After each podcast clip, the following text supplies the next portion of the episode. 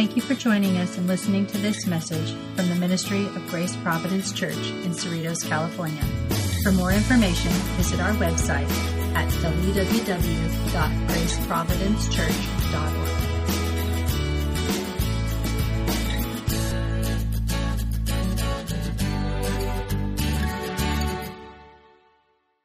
Let's turn in the Word of God to Romans chapter 14. We're coming now to the final section of Paul's exhortations, actually. And the commentators put this final section, the brackets around it, chapter 14 all the way through chapter 15 and verse 13. Once we get on the other side of verse 13, then Paul changes his subject, talks about his mission to the Gentiles, and then he has these final greetings that occupies the last chapter. So we're coming to the end of this study in the book of Romans. The wonderful thing about going through a book, whatever book of the Bible it is that it guards us against riding our favorite hobby horses, especially as preachers, and preaching from our favorite texts. You have to look at the whole Word of God, and we love what Paul said in Acts 20 to the Ephesian elders when he said that he declared to them the whole counsel of God. Not his favorite subjects, but he treated the overall plan and work of God as declared in his Word. We need to know all that God has revealed. It's all important. And so we're coming to this section, chapter 14, that has to do with unity in the body of Christ, mutually accepting one another. So just keep that in mind. That's kind of the underlying theme of chapter 14 through chapter 15, as I said, verse 13. So let me read verses 1 to 12. We're going to take this whole section this morning. 14, verse 1. As for the one who is weak in faith, welcome him, but not to quarrel over opinions. One person believes he may eat anything, while the weak person eats only vegetables. Let not the one who eats despise the one who abstains. And let not the one who abstains pass judgment on the one who eats. For God has welcomed him. Who are you to pass judgment on the servant of another? It is before his own master that he stands or falls, and he will be upheld. For the Lord is able to make him stand. One person esteems one day as better than another, while another esteems all days alike. Each one should be fully convinced in his own mind. The one who observes the day observes it in the honor of the Lord, and the one who eats, eats in honor of the Lord, since he gives thanks to God, while the one who abstains, abstains in the honor of the Lord and gives thanks to God. For none of us lives to himself, and none of us dies to himself. If we live, we live to the Lord, and if we die to the Lord. So then, whether we live or whether we die, we are the Lord's. For to this end Christ died and lived again, that he might be both the Lord of the dead and the living. Why do you pass judgment on your brother? Or you, why do you despise your brother? For we will all stand before the judgment seat of God, for it is written, As I live, says the Lord, every knee shall bow to me, and every tongue shall confess to God. So then each of us will give an account of himself to God. Now, apparently, the background to this is very important. Apparently, there was tension in the church at Rome, in the community of believers there, between what Paul distinguishes here in this passage between the weak and the strong. He only mentions the strong one time, and it's in chapter 15, verse 1. But it's implied, the strong are implied in chapter 14 as well, but the weak particularly are mentioned three times. The weak and the strong. And there was a tension between them, and there was a couple of issues that caused this tension, this division in the church. And it had to do with what we would call today non-essentials. I don't mean to trivialize them, but they're not the things that are crucial for salvation, for going to heaven. They're nothing that we would die for. But they were problems between these two groups. It had to do with the kind of food they ate and also the observance of particular days. So Paul is going to reason with them and bring some things to their attention because he's concerned about them treating one another equally, receiving one another, welcoming one another, not judging each other. And thus to forward the unity of the church with his teaching. Now the question is, who are the weak and who are the strong? Well, the evidence here in the text and throughout the whole epistle, let me just remind you what we've gone over in previous chapters. We've noted all along how Paul has distinguished between the Jews and the Gentiles in the church at Rome. He mentions them distinctly 12 times in this epistle. No, so the church consisted of both groups. But why is he making that distinction between them? Well, I think that is the basis for this tension. There was a problem between them. The Jewish people, I believe, the Jewish Christians who were concerned about eating not foods in general. Well, they were, but Paul mentions meat in particular. It was the meat that they didn't want. They abstained from eating meat, whereas the strong, who I believe is the Gentile section of believers in the church, they could eat anything. Yeah, the Jewish people, see, one of the things you need to know that comes out of the Old Testament law when it came to eating, not only their dietary laws of Leviticus 11, all the animals that chewed the cud, had a split hoof and four-legged, you could eat that. But if they didn't chew the cud, can't eat that one. If their hoof wasn't split, can't eat those. That's not so much the issue here. The real issue was the meat was not kosher. That in the pagan culture, they did not slaughter the meat properly. And the Jews, the animal had to have its throat slit and the blood drained out in a particular way. And they were told not to eat blood. They couldn't eat an animal that was butchered in a way that did not dispose of the blood. It wouldn't have been kosher for them. And so in the Roman culture, a pagan culture, they didn't pay any attention to those requirements of the law of Moses. In addition to the requirements of the law, there were many regulations and details that were added to Moses that made them even more finicky about what they ate. And Paul even mentions drink. And that would be with the wine. They wouldn't want wine that had been used as an oblation or a libation, a poured out drink to a pagan deity, for example. And probably the eating of meat that was sacrificed to idols. So Paul doesn't deal particularly with that. He does in 1 Corinthians chapter 8. He deals with that problem in the culture of Corinth.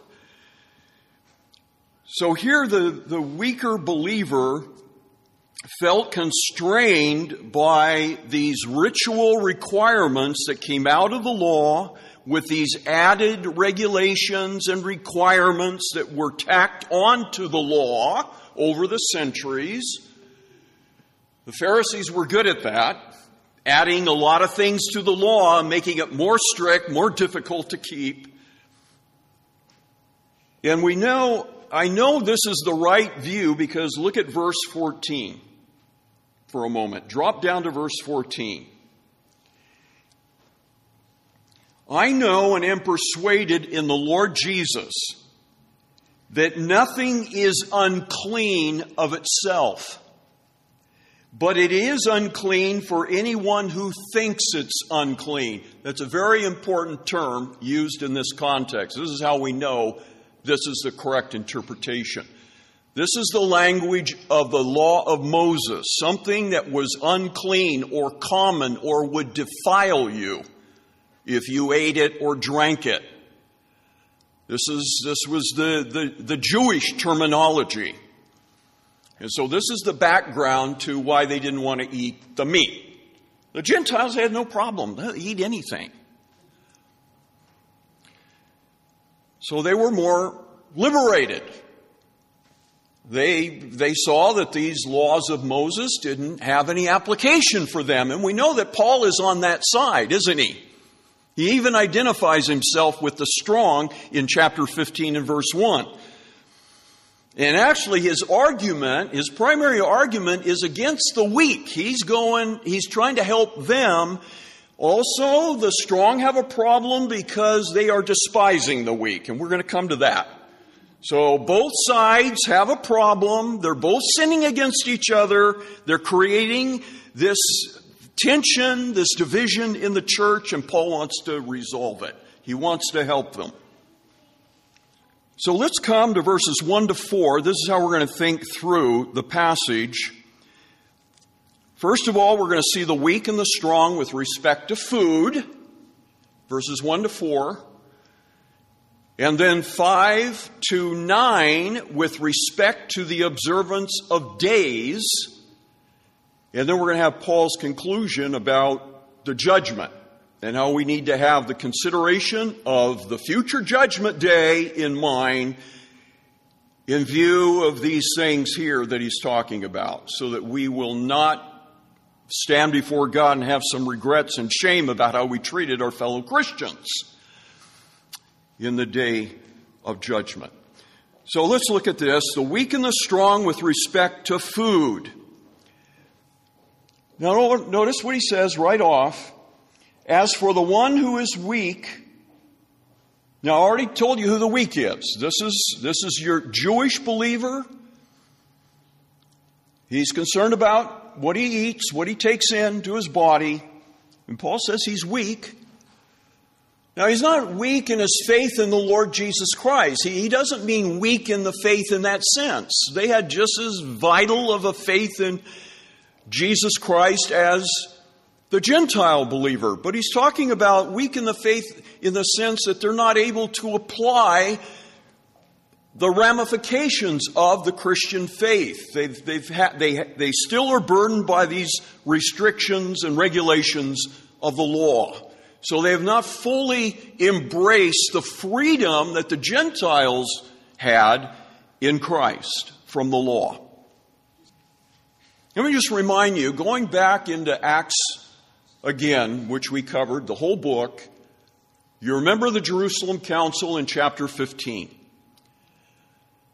It was the problem of how much of the law is going to be imposed on the Gentiles who have come to faith.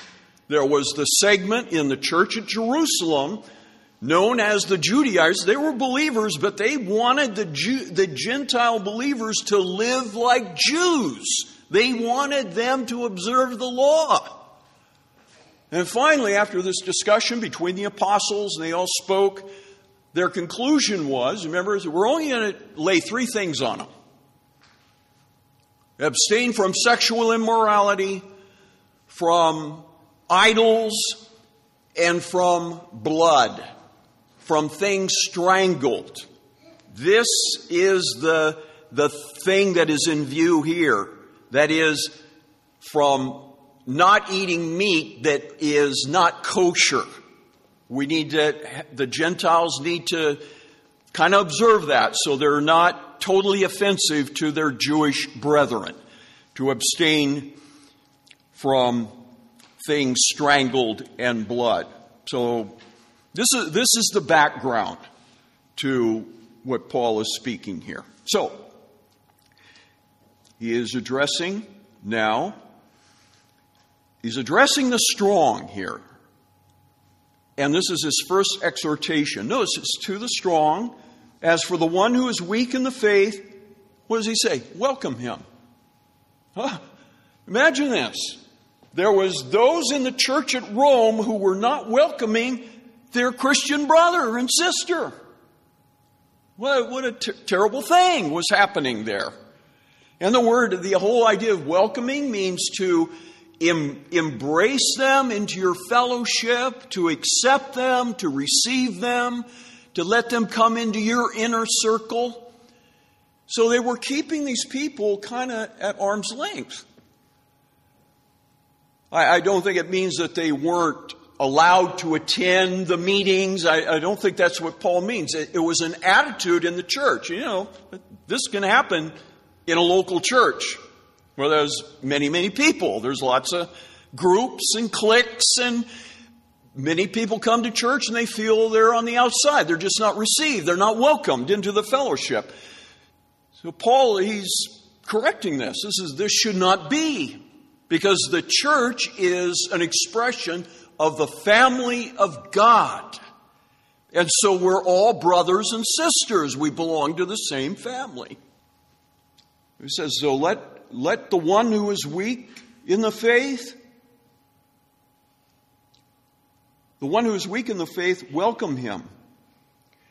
But he adds, notice what Paul adds to this, but not to quarrel over opinions. You know, what I think he means here, he says, don't welcome him because you want to argue with him. You want to have a dispute with him in the church. So that should not be your motive for wanting them to come, because they have an opinion that you're strongly opposed to, and I like to argue.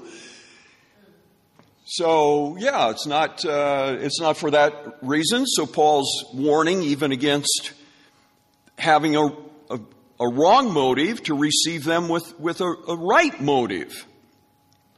Verse 2. So now he's going to begin to explain now the difference, who the weak and the strong are. It's just what I told you a moment ago. One person believes he may eat anything. That's your Gentile believer. And Paul considers him the strong, while the weak person eats only vegetables. Let not the one who eats... Now here Paul is going to tell what each of the sin was, what each group was doing wrong to the other one. Notice verse 3. Let not the one who eats... Now he's saying this to the Gentile believer, despise the one who abstains. And that whole idea of despising him means to look down on him, to hold him in contempt, to sort of disregard him, that he doesn't count. A terrible attitude. This is a sinful attitude to have toward a fellow Christian. See, the Gentile, he's the enlightened one. He understands the implications of the gospel of Christ, that he's liberated from the law and he's enjoying this freedom. And so he's kind of looking down at this Jewish Christian who's still kind of overwhelmed with laws and requirements, and he's burdened. And so the Gentile feels pretty, great about himself. He was looking down on his brother. But now look at what they're doing to the strong. They're passing judgment on them. Totally different idea. In other words, they're saying they're at fault. What they're doing is wrong. In other words, they're condemning them. The Jewish brothers and sisters are condemning their Gentile brothers, condemning them. So they're probably a little on the self-righteous side. They've taken the moral high ground here in this situation. So see that there's a bad attitude on both sides that Paul has to address. Now, verse 3. Notice the argument for why they should not pass judgment or despise the other. For God has welcomed him. Same term as in verse 1. And that's actually going to be repeated again twice in chapter 15. So this is about welcoming your fellow brother or sister. Accepting them is what it means. Receiving them. Embracing them. Now, this is a great argument why we should not pass judgment or despise and look down on another Christian. Look, because God has welcomed them. God has welcomed my brother and my sister, no matter how strongly I may disagree with them. God has welcomed them, and I need to welcome all those that God welcomes. Isn't that how it works? Who am I to not welcome somebody that God himself has welcomed and received? So a very strong argument that Paul puts forth here. God has welcomed not just the weak and not just the strong. He has welcomed them both. And so they're to welcome one another. Now, verse 4, who are you? Now, that question, who are you? Have we read that before in this epistle? Yes, we have. Back in chapter 2, when Paul addresses the self-righteous Jewish people, he asks that question about who are you to judge? And so that same language, so who's he talking to here? He's talking to the weak. How do we know that? Because he says, who are you to pass judgment on the servant of another? Passing judgment was the sin of the weak. The strong were despising the weak. The weak were passing judgment on the strong. Verse 3. Now he says to the weak, who are you to pass judgment? Well, this was a serious sin. To pass judgment, and notice how he frames this, on the servant of another. Well, that's a great point. Every Christian is a servant of the Lord Jesus Christ. They belong to Him. They are only answerable to Him. So it's just completely out of place to think that we're in any position to judge another servant of Christ. It is before his own master that he stands or falls. The idea of standing or falling is the idea of either being approved or disapproved, being accepted or not accepted. In other words, each servant, each Christian who is a servant of Christ, the issue is, how does he regard what I'm doing? Does my behavior have his acceptance, his approval? He's able, Paul says, and he will uphold his servants. He'll keep them from being unapproved and being unacceptable. He will be upheld, Paul says. Especially, Paul was confident that the weak would be upheld, or rather, the strong would be upheld by the Lord Jesus Christ. That seems to be what he's saying here.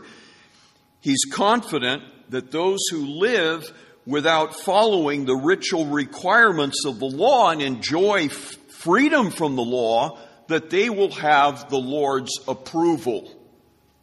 I like that. That's out of a commentary. That this is what Paul means when he says, and he will be upheld, for the Lord is able to make him stand. That's with particular reference to the strong. So his rebuke is to the weak, reminding them that we're all servants of Christ, and it's the issue is how he sees our behavior. What another person thinks is kind of irrelevant. Doesn't matter. Their opinion doesn't count for anything. It's how does Christ see us? He's the one we are finally answerable to. So now in verses 5 to 9, let's look at the other issue. So he's dealing with diet. Now he's going to deal with days. These are the two non-essentials, really. But there was disagreement, differences of opinion. So here we go again. Verse 5. One person esteems one day as better than another, while another esteems all days alike. Now I'll give you one guess. Who is who here? Who's the weak? Clearly, they are observing days. The weak are. The strong, every day's the same. See, this is how the Gentiles were. The Gentiles didn't have a calendar of annual festivals, monthly moons, new moons, and the weekly Sabbath to follow. But the Jewish people did. And they were very precise about how they kept every seventh day, as you know. Now, Paul does not mention the Sabbath here, but over in the book of Colossians he does. So this is where we get our understanding from this text and from Colossians 2 as to what the Christian's attitude is to be toward the fourth commandment and the observance of one day out of seven, the keeping of the Sabbath. Now, notice that Paul is neutral on this because he says each one should be fully convinced in his own mind. So he kind of leaves it up to each Christian. If you want to observe one day a week, he's fine with that. If you want to do that. If you hold every day the same, Paul's fine with that. It is a matter of personal conviction, personal opinion. In other words, I say this to people that say, you know, we should not celebrate Christmas. We do not know that Jesus was born on December 25th. We're not commanded to observe or celebrate his birthday. Paul says if you want to observe December 25th as Christmas Day and a celebration of Christ's incarnation coming into this world, it's entirely up to you. Enjoy it. Observe it to the Lord. And I would add this, that if the Sabbath was still a requirement for New Testament Christians, clearly the Apostle Paul would have said something in this passage about that and saying, you know, every day's the same except remember the Sabbath. It's something to that nature, but Paul does not say that. But if you turn to Colossians 2, verses 16 and 17, Paul does say this to the church at Colossae. And I want to take a moment to just bring it out because we need to have this as a corollary text to what we're now looking at. Paul says to the Christians there, and this was a Gentile city, but also no doubt had Jewish believers, let no one pass judgment on you in question of food or drink, or with regard to a festival or a feast day. Now, I know he's speaking now to the Jewish calendar. because the Jews had 3 annual feast days, wherein every male Jew was to go up to Jerusalem to celebrate the Passover, Pentecost, and Feast of Tabernacles. Even the Lord Jesus observed these days, as we find in the Gospels. Paul adds not only festivals, but the new moon. The new moon brought in a monthly celebration introduced by the blowing of trumpets, and that we don't know as much about that, but Paul mentions it because it's there in the law. And he adds, or Sabbaths. And it's plural in the original. Now, the plural in the original actually is how the Sabbath is mentioned in the Gospels and in Acts in several places. I looked it all up. Referring to the weekly Sabbath, it's in the plural. For example, it says in Matthew 12:1, Jesus went through the grain fields on the Sabbath, singular, but the Greek is in the plural, same form as Paul has it in Colossians 2. Luke 4:16, he went to the synagogue on the Sabbath day.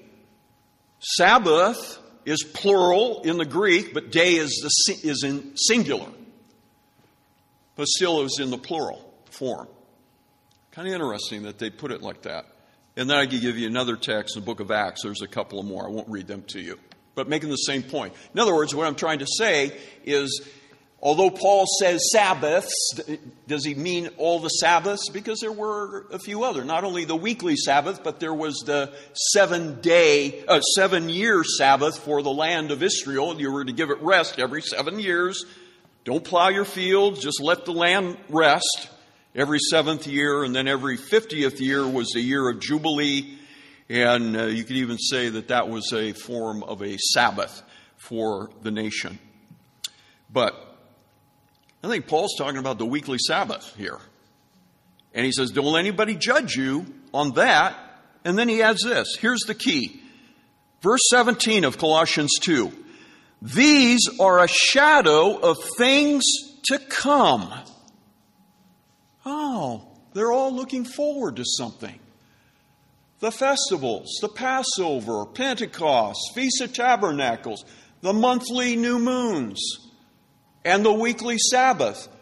They are prefiguring something. They're shadowing forth something that is going to come in the future. Who or what is that? Well, Paul tells us.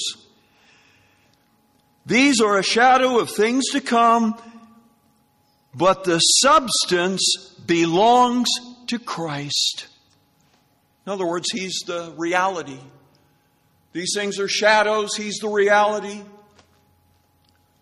His redemptive work, giving His people everlasting rest. That's depicted by a rest every 7 days. If you want that argument, Hebrews chapter 3 and chapter 4 talks about entering God's rest, but it's connected to the Sabbath as well. So I want to touch on those because this is a thorny issue. You may be troubled. You know, how do I spend my Sundays? Do I need to? I can't work on Sundays. Is that what the New Testament says? Well, the Sabbath was a unique sign between Israel and God. There's a few Old Testament texts to that effect, that this was an important sign of their relationship to Yahweh, keeping every 7th day holy to Him. Okay, so one person sees every day alike. Others want to see special days. Notice what Paul says in verse 6. The one who observes the day observes it in the honor of the Lord. Yeah, let that be his motive. He's sincere about it. He really believes that when he observes a day, he's doing it to God's honor and glory. Paul says, God bless you. Go ahead, observe that day.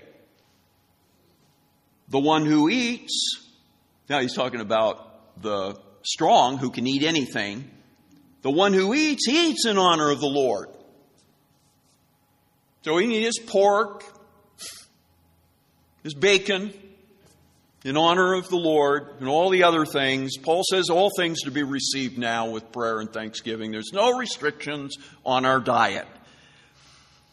Because as Paul says in 1 Corinthians 8 and verse 8, listen to this, food will not commend us to God. Food will not commend us to God. We are no worse off if we do not eat, and we're no better off if we do. What a text. I mean, just plug that into this passage. We need to connect Paul's letters, because he's often talking about the same subject, but here it's in great detail in Romans 14. So he eats in honor of the Lord, since he gives thanks to God, while the one who abstains, the one who can't eat meat but only eats vegetables, he abstains in the honor of the Lord and gives thanks to God. For, verse 7, for none of us lives to himself. Now, this is a great reminder. No Christian, a true believer, follower of Christ, who understands the purpose of Christ's coming and what his redemption means in his life, no Christian, valid, true believer, is going to live a selfish, autonomous life.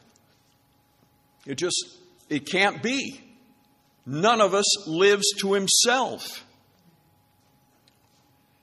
And none of us dies to himself. In other words, in his own interest, for his own advantage, living for himself, dying to himself. I marked here the word for, lives for himself or dies for himself. That preposition can be used in there. It's valid according to the original. If we live as believers, who are we living for? We live to the Lord. And if we die, we die to the Lord. I just love the way Paul puts this. Whether we live or die, here's the two bookends of our life. Life, and then life concluding with death, and everything in between. All of life, Paul references it for the Christian. Everything has Jesus Christ in view. He is the cord that runs through our life from beginning to end. Everything is plugged into that cord. He's the cord that runs through our being. You could say to an unbeliever who thinks you're kind of strange, you know what makes me tick? You don't understand this, but I'll tell you what makes me tick. It's my relationship to Jesus. I can't do anything in this life without referencing it to Him. What does He think about it? Am I pleasing Him? Do I have His approval?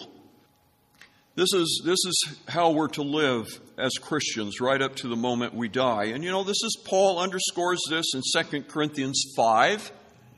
Here's another beautiful cross-reference that you can add to this text.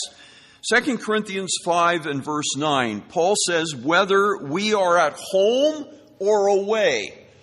And what he's talking about in that context is whether we are at home in the body, alive in this world now, or whether we are away from the body, we've departed this life, and we're with the Lord. He says, whatever state we're in, he says, we want to be found pleasing to Him.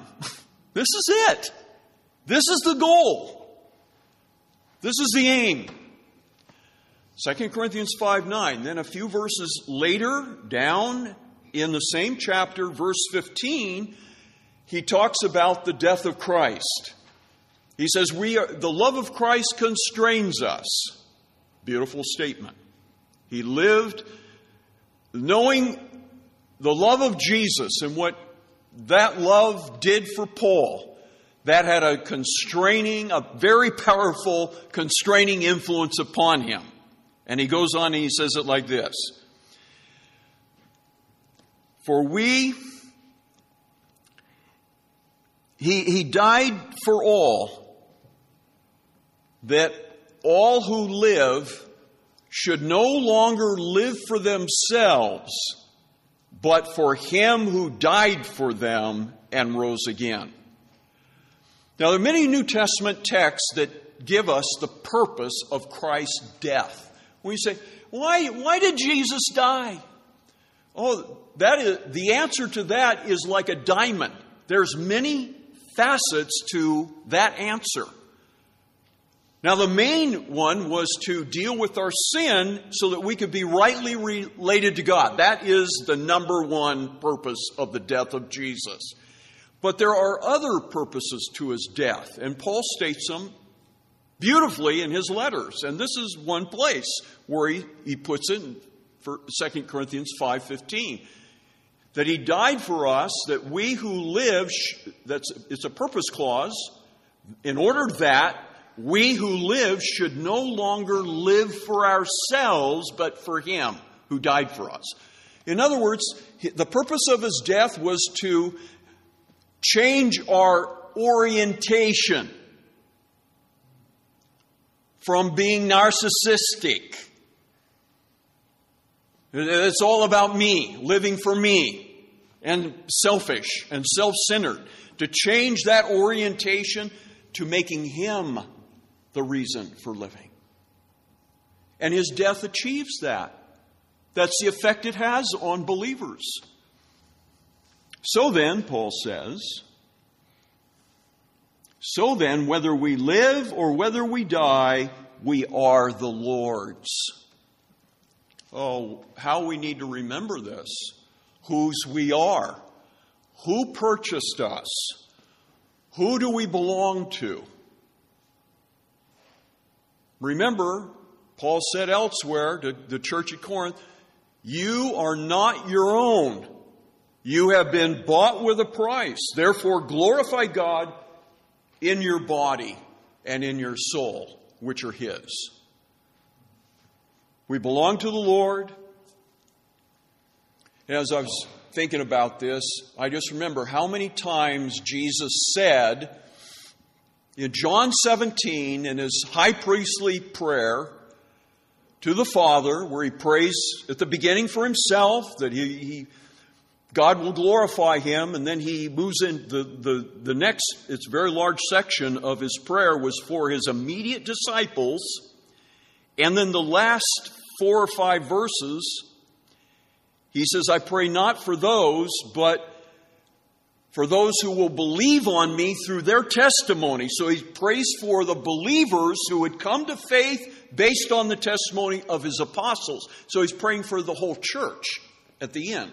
But throughout that prayer of John 17, he mentions 7 times. Listen to this. 7 times he talks about those whom the Father gave to him. 7 times. The Father who gave them to me. And he said, I've lost none of them except the son of perdition. Judas Iscariot. He kept them all. And that's a beautiful thought for us to remember. We were given to Christ as a gift from the Father. He went to the cross to redeem us, to take possession of us, to make us his own.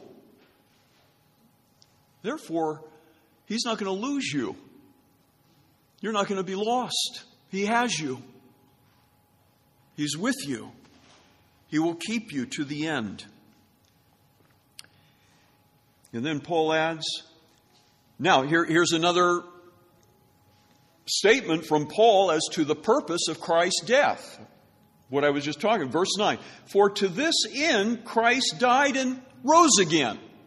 Oh, Paul, what reason did Christ die? And was resurrected. Well, he tells us, in order that he might be Lord. Lord both of the living and the dead. And of course, Paul tells us over in Philippians chapter 2 how that came about. He was raised, and then we follow the steps of his exaltation to the right hand of God. being resurrected from the dead, then he ascended, then he entered God's throne room, and he sat down on the right hand of the majesty on high to share the throne of God over the universe and over the church. This is Jesus' exalted position now. He's Lord of all.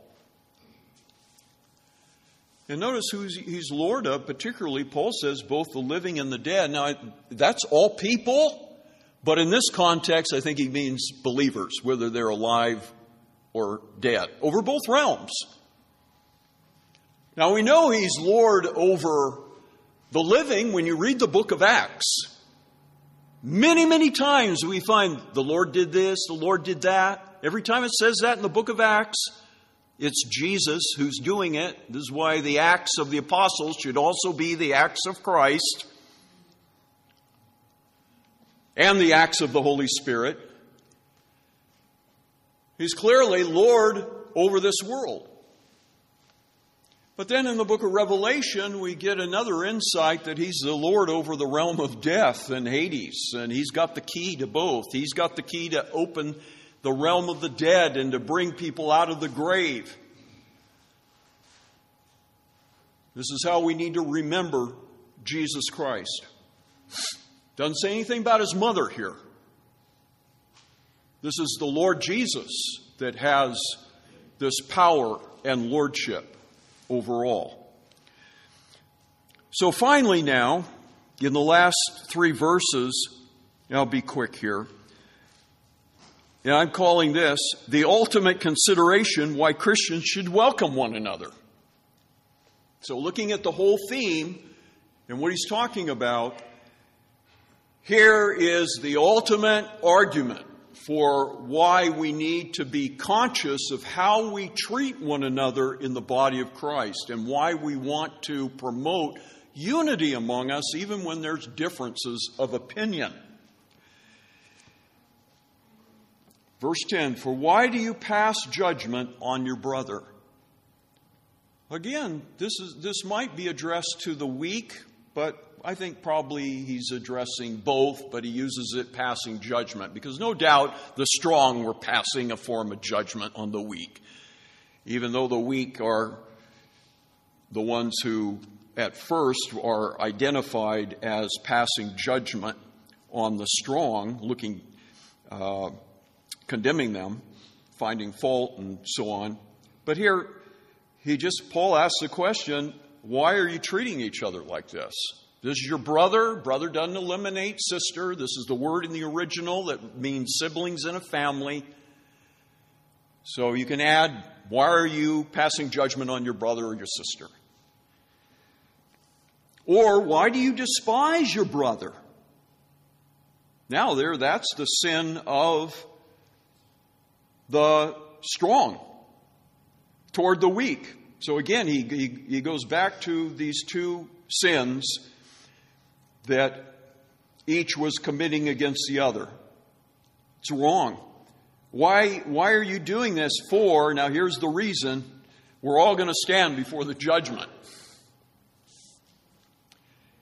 Let that just be in the back of your mind. Whenever there's a temptation to treat somebody in a way that's completely out of character with being a Christian, with the person of the Lord Jesus Christ in particular, that does not honor the Lord, that we are going to come before the judgment. And then Paul underscores it with an Old Testament quotation. It's the main body of this is from Isaiah 45 and verse 23, but actually the beginning of it, as I live, says the Lord, that's not found in Isaiah 43. That is a phrase that's used in several places of the Old Testament, and Paul just takes it. He adds it to this, it's the Septuagint that he quotes from, and he quotes it verbatim. Though he switches the knee and the tongue are in the reverse order in the original Old Testament passage. But this is how Paul took the Old Testament. He's not doing anything wrong. He's not misquoting it. He can put it together like this in order to make the statement. As I live, says the Lord, every knee shall bow to me and every tongue shall confess to God. Or you might have in your margin, or give praise to God. Because the word can also be translated praise. It's beautiful. Do we want to stand before the Lord and have a tongue that will praise Him? Well, that's how we want to go through the judgment. I want to be praising God. This is Paul's great conclusion and summary. Everyone's going to give an account. Each of us has an appointment with God. This is an appointment that can't be canceled, can't be postponed. That day is coming. Again, going back to 2 Corinthians 5, Paul gives the believers at Corinth the same truth. He says, for we must all appear before the judgment seat of Christ, so that each one may receive what is his due, that he's done in his body, whether it's good or whether it's bad. Our works as believers will fall into one of those categories, no doubt. So in conclusion, let me sum it up like this. So this is what Paul is saying to us, that we should not judge our brother or sister concerning views or practices of things that are non-essentials. Now, when I think of what's really important and so on, I think of three concentric circles. And maybe you can think with me like this for a moment. So you got three circles. The circle in the middle, the truth or the teaching of the Word of God that I would put in the middle are the things that are the most important to believe in order to be saved, in order to really know who God is, to understand who Christ is, what He did, that really matters in being a Christian. That's in the center. Those are the essentials that we can't compromise. We can't just change those ideas without seriously putting ourselves in jeopardy. Then the next layer, a little bigger circle, I put in there doctrines that are important to our understanding, knowing more about our salvation, knowing more about God, things that are important, but if I see things differently than somebody else, or even if I am mistaken in that view, it's not going to jeopardize my salvation. And then another layer, the outside layer, are probably those things that we could say are really not essential. Maybe they're important to one degree or another, but so we're looking at those things. When you're talking about observing days and what kind of food you're going to eat, that is all non-essential matters. It's not important. So Paul says to not judge a person over their views or practices there, but rather the main thing is to welcome each other as family members, because we're all servants, we're all members of Christ's body and His servants. And God is the one to whom we are ultimately going to give an account, to whom we're responsible. So let's treat each other in a way that will honor Christ, and I will have no regrets, no shame in the future when I stand before the Lord. That to me is the essence here of what Paul is telling us. Thank you for joining us and listening to this message from the Ministry of Grace Providence Church in Cerritos, California. For more information, visit our website at www.graceprovidencechurch.org.